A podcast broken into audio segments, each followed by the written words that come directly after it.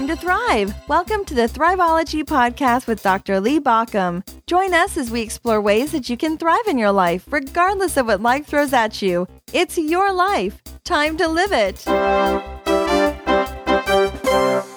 Have you ever wondered if it's just too late to make that life that you've always wanted into reality? Maybe you realize that you've put things off for too long and you're wondering, is it just too late? Well, today I have a chance to talk with Lorraine Hoving, who is a speaker, radio show host, and lover of life.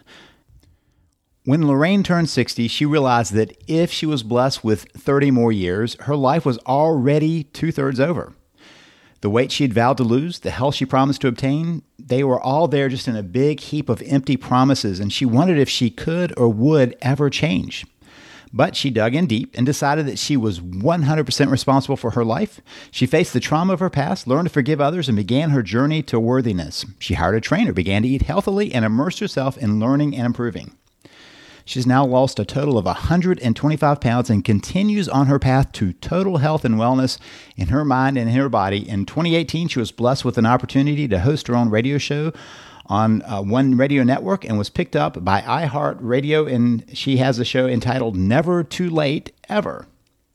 She has a zest and enthusiasm, and her passion is contagious, and her mission is to inspire others that it is never too late until it is. So join me now as I have a chance of interviewing Lorraine Hoving. Lorraine, thank you so much for being here. I'm excited to have a chance to talk with you, and we've got some big topics to talk about. But before we get to the big topics, let's talk about how you got to here. Tell us a little bit about yourself and uh, tell us a little bit about your life story so we kind of know where you're coming from. Okay, Lee. Well, great to be here. And I'd love to tell you a little bit about my story. So, uh, I am right now, I'm 64. And uh, when I turned 60, uh, I woke up. It, it was going to be a, a, happy day. We were going out in the boat and celebrating, and my husband had planned this trip with um, with friends and family. And I woke up to the realization, and in in a pool of tears, because I had suddenly realized that if I if if I were blessed to live to be 90, I had already lived two thirds of my life already. And that was sobering because I started to think of all the, the goals that I had set out to do uh, many, many years ago and never uh, accomplished many of them. And one of them was to, uh, I had told my husband, so I've been married to my husband for 42 years, and I had told him the first Christmas that we were married, I was going to have the 10 or 15 pounds off that I had to lose. And instead, by that Christmas, I had more weight on, and I eventually uh, became, uh, uh, well, after my children and everything, I eventually got to my high point of 275 pounds, which is a lot by any means, but on a five foot two, very, very tiny frame, it is um, uh, uh what I have learned and I, I did go on the internet about a year ago and I thought, you know, I, well, actually, it was about three or four years ago when I started this journey of losing the weight now, is I realized that I was morbidly obese at that um, at that weight, and it took me learn learning to face it and actually saying to myself, I am morbidly obese and I have a problem. Up until that time, I hid behind it. I didn't want to admit that it was there. You have, you know, if you're overweight, you have a way of avoiding mirrors and avoiding a lot of things. And I had hid a lot of the pain uh, from my childhood underneath my weight.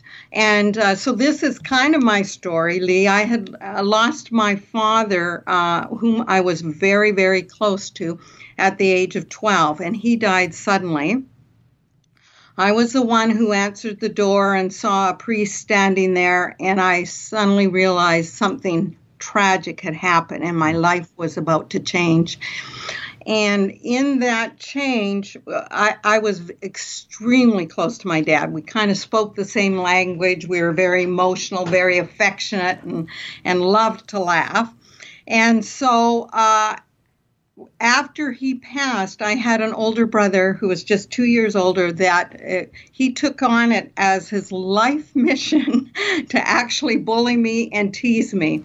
So at that point, he began uh, teasing me because I think in in retrospect, he was probably a little jealous of my relationship with with my daddy, and so he began teasing me, calling me fatty fatty two by four, can't get through the bathroom door I'd look at the door when I was only 12 and think, what happens if that happens? So at that point, when he started teasing me, I was probably maybe five, ten pounds overweight. I began to to hide, and I have been a happy-go-lucky, just loved life, loved animals. So I began to hide, and uh, at that point, I began to eat in secret. Because if I knew, if I ate in front of my brother, even a cookie crumb, he would tease me and, and tell the whole family. And so I began to, um, my daddy and I used to have, eat ice cream every single night at night.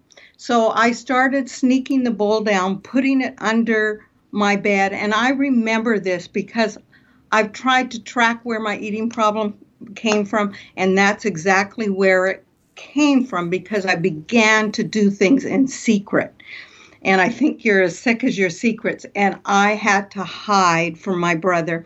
And I remember going up the stairs and knowing exactly what stair would crack so that he wouldn't hear it, so I could quickly wash the bowl, put it in the cupboard. So that's where the cycle began. So when I woke up, kind of woke up at 60, I realized, all those new years I had promised to lose weight, all the Mondays, all the tomorrows had never come. And I realized I needed to do it from the inside out. I have been always trying to do it the other way around, and it wasn't working. Of course, I lost weight and went up and down, up and down in those years. And so I began a search to figure out what was happening inside. And so I went to some personal development classes, did some work on the inside, and began the hard work of, of realizing that I was worth it. The hard work of, of shedding all those years of feeling like I wasn't worth it, or I was inferior, or I didn't deserve it, and would constantly sabotage me. So that's kind of my journey in a nutshell was finding my self-worth and then beginning to attack the hard work of losing the weight. So there are a couple of things in there just to um, kind of move through the interesting things of, of this. One is you talked about hiding, and um, in some ways you were hiding from life. But what I also know is that a lot of times uh, people use their weight as a distancer. You know, it keeps people at a distance. And right. it sounds like that was part of it for you, that it, it created a, a distance for you. Um, I also, uh, in that story, noticed that you you basically fulfilled. There was a self fulfilling prophecy of what your brother was telling mm-hmm. you was not true when he was telling you, and you made it so. You know, right. At some point, you lived that out, and that led to that final thing. And you talked about shedding all of those beliefs and shedding those l- beliefs sounds like it shed the weight also that that was all tied in together. Yeah. So when, at 60 you wake up uh, there's the practical part of you know how we lose weight but there is the internal part as you said. Talk a little bit about what internal shifts had to happen in order to um, to get to the place you wanted to be. And we're not now talking about um, you know, body image things. We're talking about health. You were talking about morbid obesity, you know, and morbid obesity. A lot of times people say that in a slur, missing the fact that morbid means that it will kill you and that there is um, a, a, health risk to that. So let's talk some about the shift that had to happen to get you back into a place where you were um, aligning with health, not with the bullying and the false beliefs. Okay, so um, I believe it began by taking a, a uh, self development class on believing that I was worth it. So within that, we talked about forgiveness. And I had always talked uh, and thought that I had forgiven my uh, brother, but I really, down in the deeps of uh, deep part of me had not forgiven him because I felt he was responsible. So I think it was when I forgave him, when I realized that Lee, he was not um, necessarily acting out of vengeance towards me. He actually was having something missing out of his childhood. When I came to the realization that he was suffering somehow too, mm-hmm. then I could actually forgive him. Now he's he's no longer here, but I know for a hundred percent I've I have forgiven him. Um, because he didn't know what he was doing as a child himself. So it was that. And then um, it came to the point where I had to forgive myself. And you're you're right on morbidly obese because I had punished myself because I didn't feel I was worthy. And so when I forgave my and the other thing interesting about forgiving myself is I always said, well, it was just part of my journey. I forgive myself for being morbidly obese while my children were, you know, in their teenagers. I forgive myself. I said it in my head, but I didn't I didn't believe it in my heart. And so somebody was pressing me. They said, "Lorraine, you have somebody else to forgive." And suddenly it was like a light bulb moment. I had to forgive myself for the years like we would go snow skiing and I would sit in the lodge while my kids and husband went up snow skiing and I would convince myself that's okay, you want to read anyways. Um, and but yet inside of me, I wanted to be skiing with them so bad. So I had to forgive myself for those years, for those years of robbing my hus- husband of a wife that could go out and do a hike or go biking or whatever. So when I forgave myself, it it kind of set me free. In fact, in some ways, Lee, I feel like I've gone back to the child, the the, the little girl in me that was there before my daddy died. Because before my daddy died, I was this happy go lucky, free person. And then my brother, once he started bullying me, I hid. And I hid for all those years because I believed, like you said, a prophecy. I believed he was correct, mm. that I wasn't worthy. And uh, so going back to forgiving everybody set my set me free. So then, when that set me free, you are correct. I took a hundred percent responsibility. So when you are set free, it's nobody else's fault. You can't blame. I can't blame my brother. You know, like 40 years later that I'm overweight. I have to take responsibility for me. It's not my fault that I'm you know, I, I can't blame that I'm short and I'm tiny framed. No, this is my responsibility. So when I took 100% responsibility for myself, that was another huge step in setting myself uh, free from, and in fact, I know for certain I'm going to live the last of my life healthy and never go back. Which is, is wonderful for you. I mean, that's amazing. To uh, the amount that you have lost and kept off is is uh, astounding. Um, and that belief, I am worth it, is t- it's an interesting responsibility and being worth it. You know, there it's an interesting tie-in. Let's talk some about when you say 100% responsibility. What does that look like for you, and, and what do you mean by that? Okay, what I mean from that is what I was saying is oftentimes we blame other people. Well, it was my brother's fault, and or I have genes, so you know it's in my genes to be overweight. Uh, I used to think, oh, I just was destined to be fat. So there's always some excuse, some reason, some other than looking inward. And when we look inward, and when we are honest, like when I said in the mirror, I am morbidly obese, that was an honest to God moment with myself. And so I think taking 100% responsibility is an honest approach that we are responsible. And uh, my husband can't lose it. My children, you know what I mean? We can't look out there. We can't look, and I, you can't look for the fast results or take a pill. And I chose not to do surgery or anything like that because I, this had to be my journey. I had to pull myself up. It, I feel like it's pulling myself up by the bootstrap and pulling as hard as I can and not blaming other people or expecting other people to do it for me. I had to do it.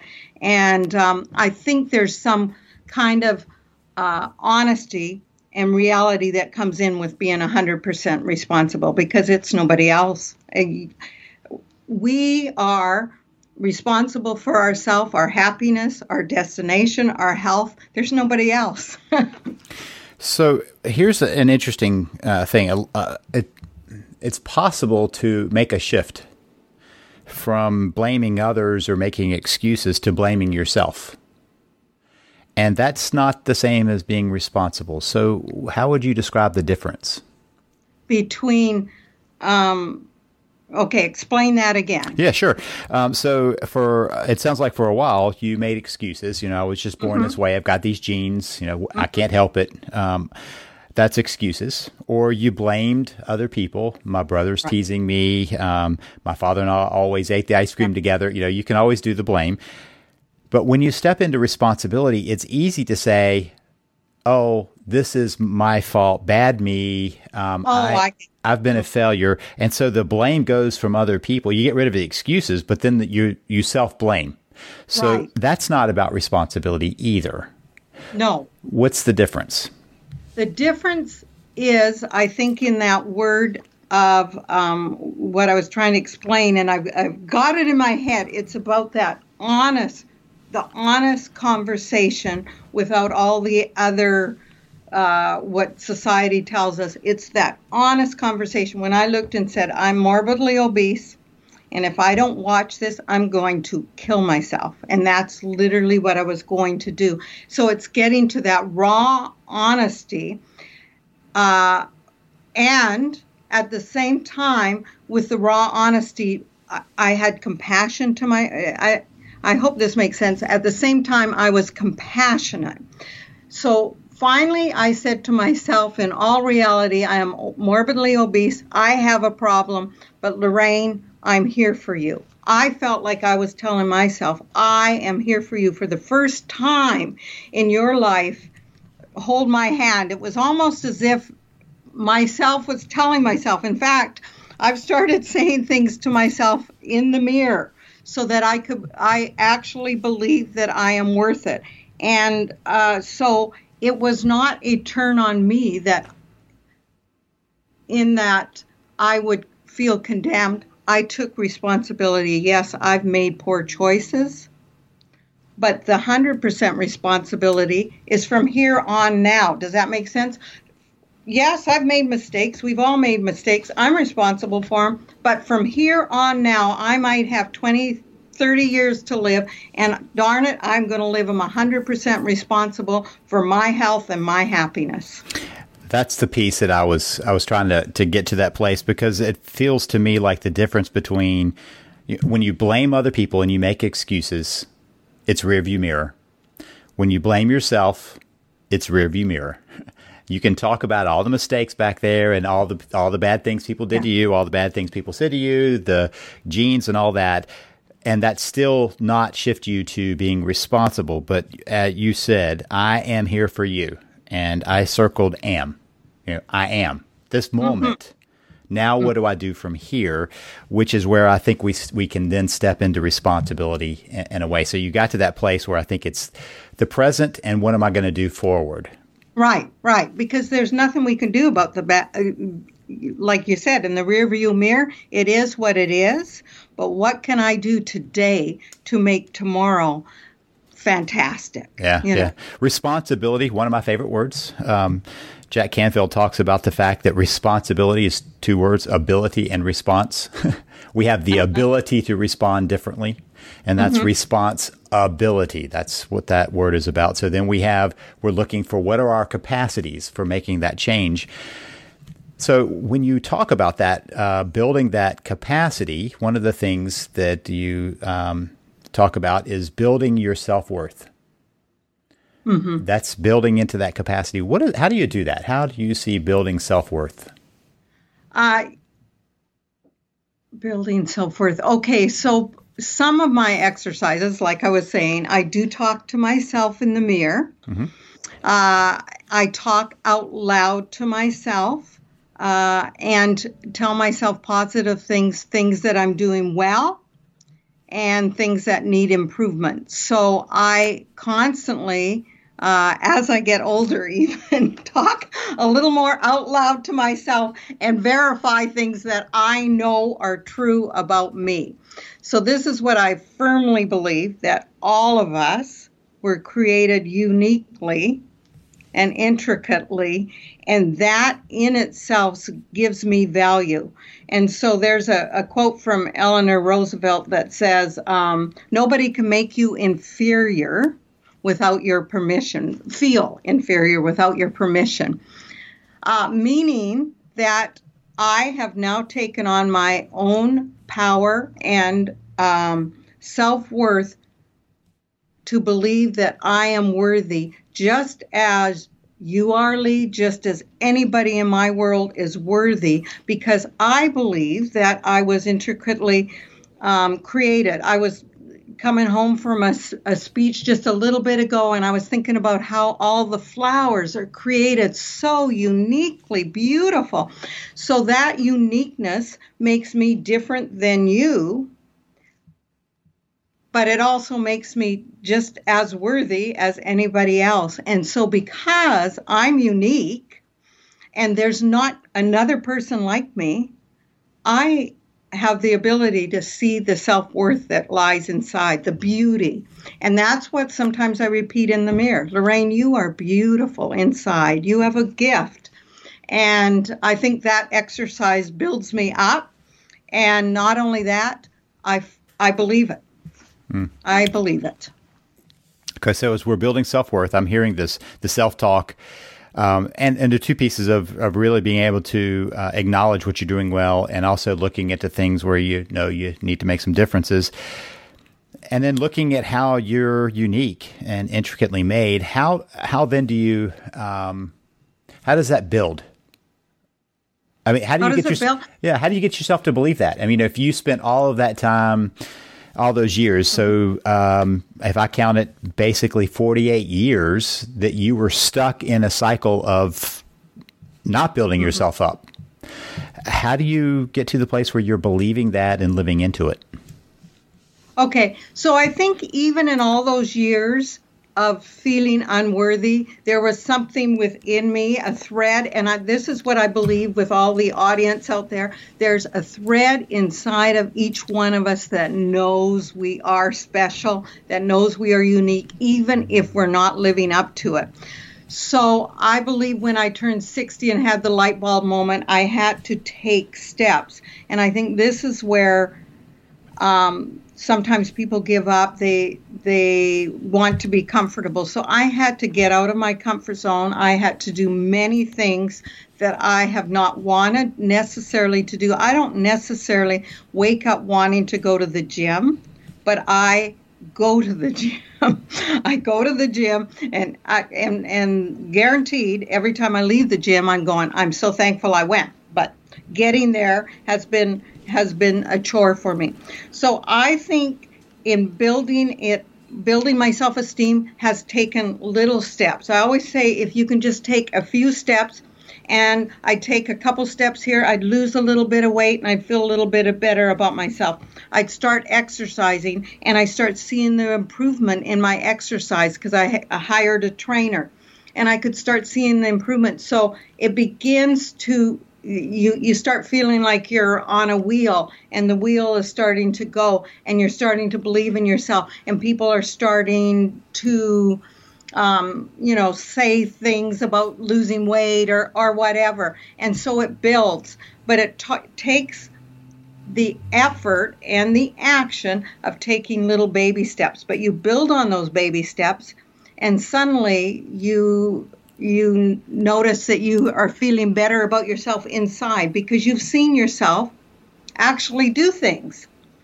So I think sometimes when you feel like a failure and you're on the self sabotage and, and you can't lose weight and all that, you're beating yourself up. Mm-hmm. So it's the other way around. You start taking baby steps. And yes, I don't, you know, I don't lose weight every week and I but I know it's the big picture, the big journey and all those steps built on one another after another have have uh, built my self-worth, I really believe. Mm, good. Yeah. That's uh, so part of what you're uh, addressing is when people hit an awareness where they feel like they're a failure and part of what you're clear about is it doesn't matter when that happens. It's right. never never too late. Right. It right. does matter. I mean, it's not you don't want to put it off, but it's it's never too late to make that change. So talk some about that.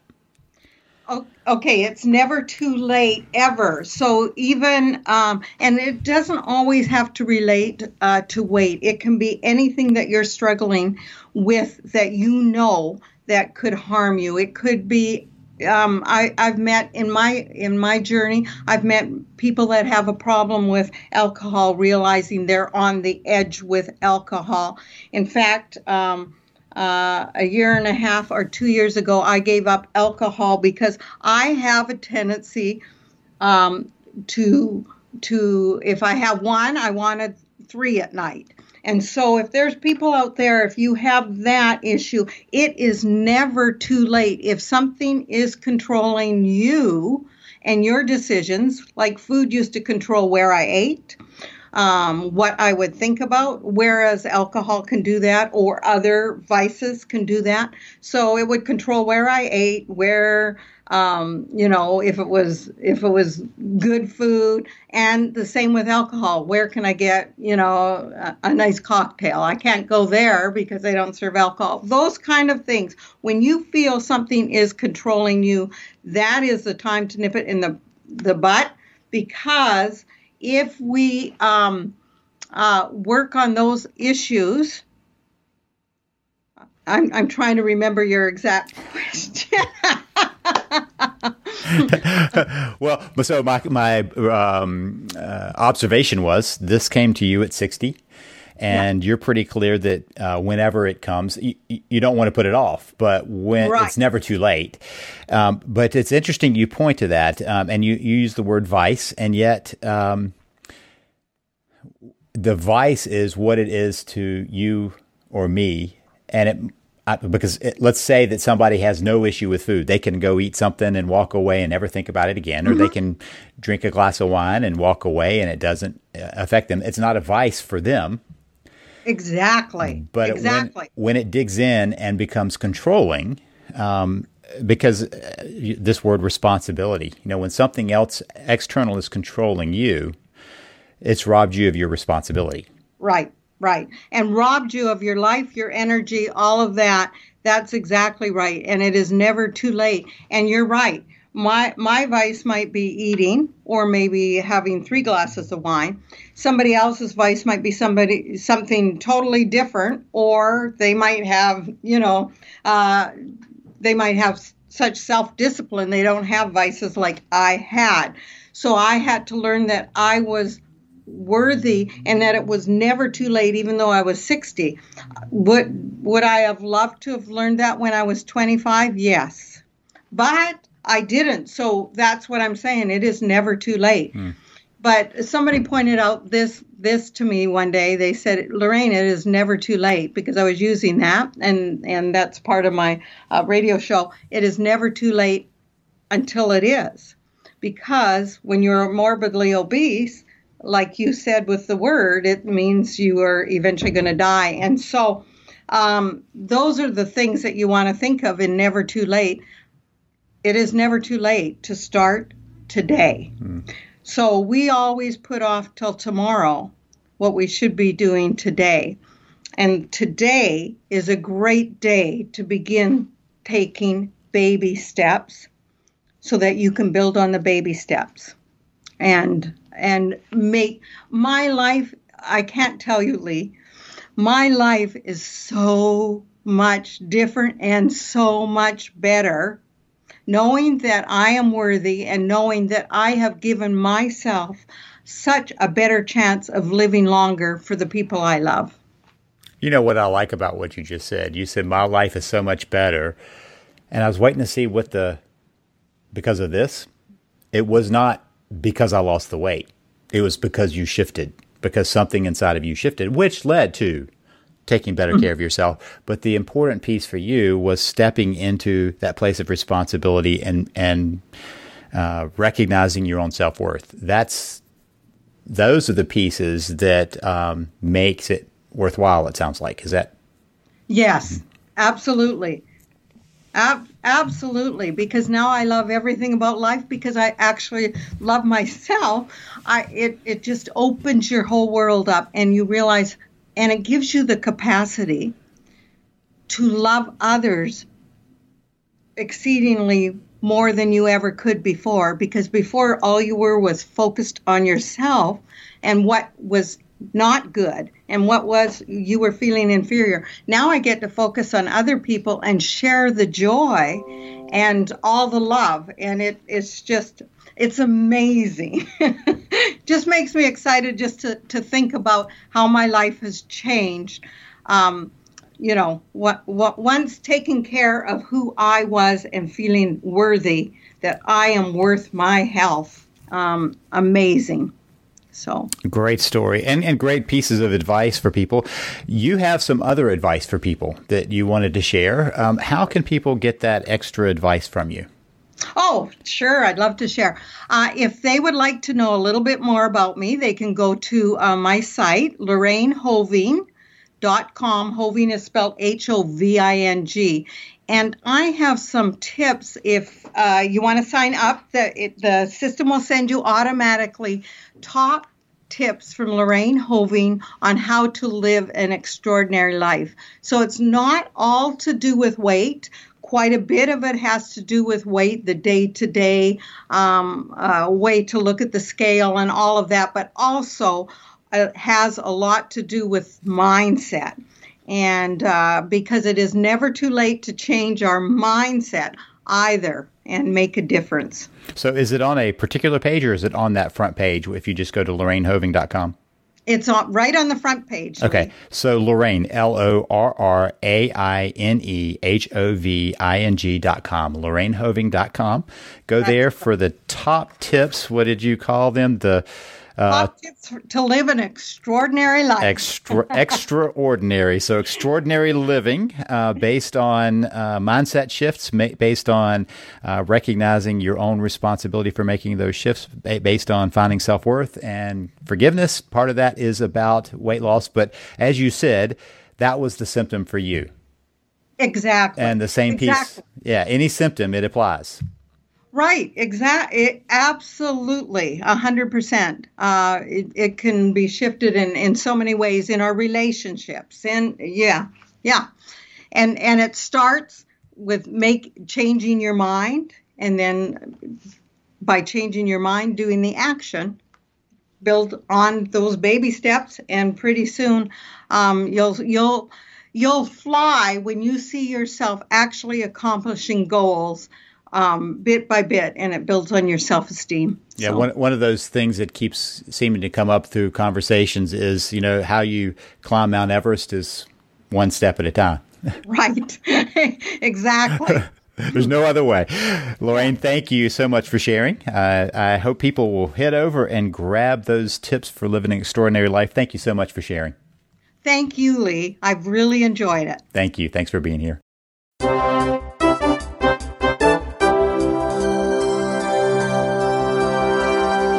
Listening to the Thriveology podcast. Thank you for listening. If you want more information, visit us at thriveology.com or at thriveologymagazine.com. Remember that Thriveology is spelled T H R I V E O L O G Y. It's your life. Time to live it.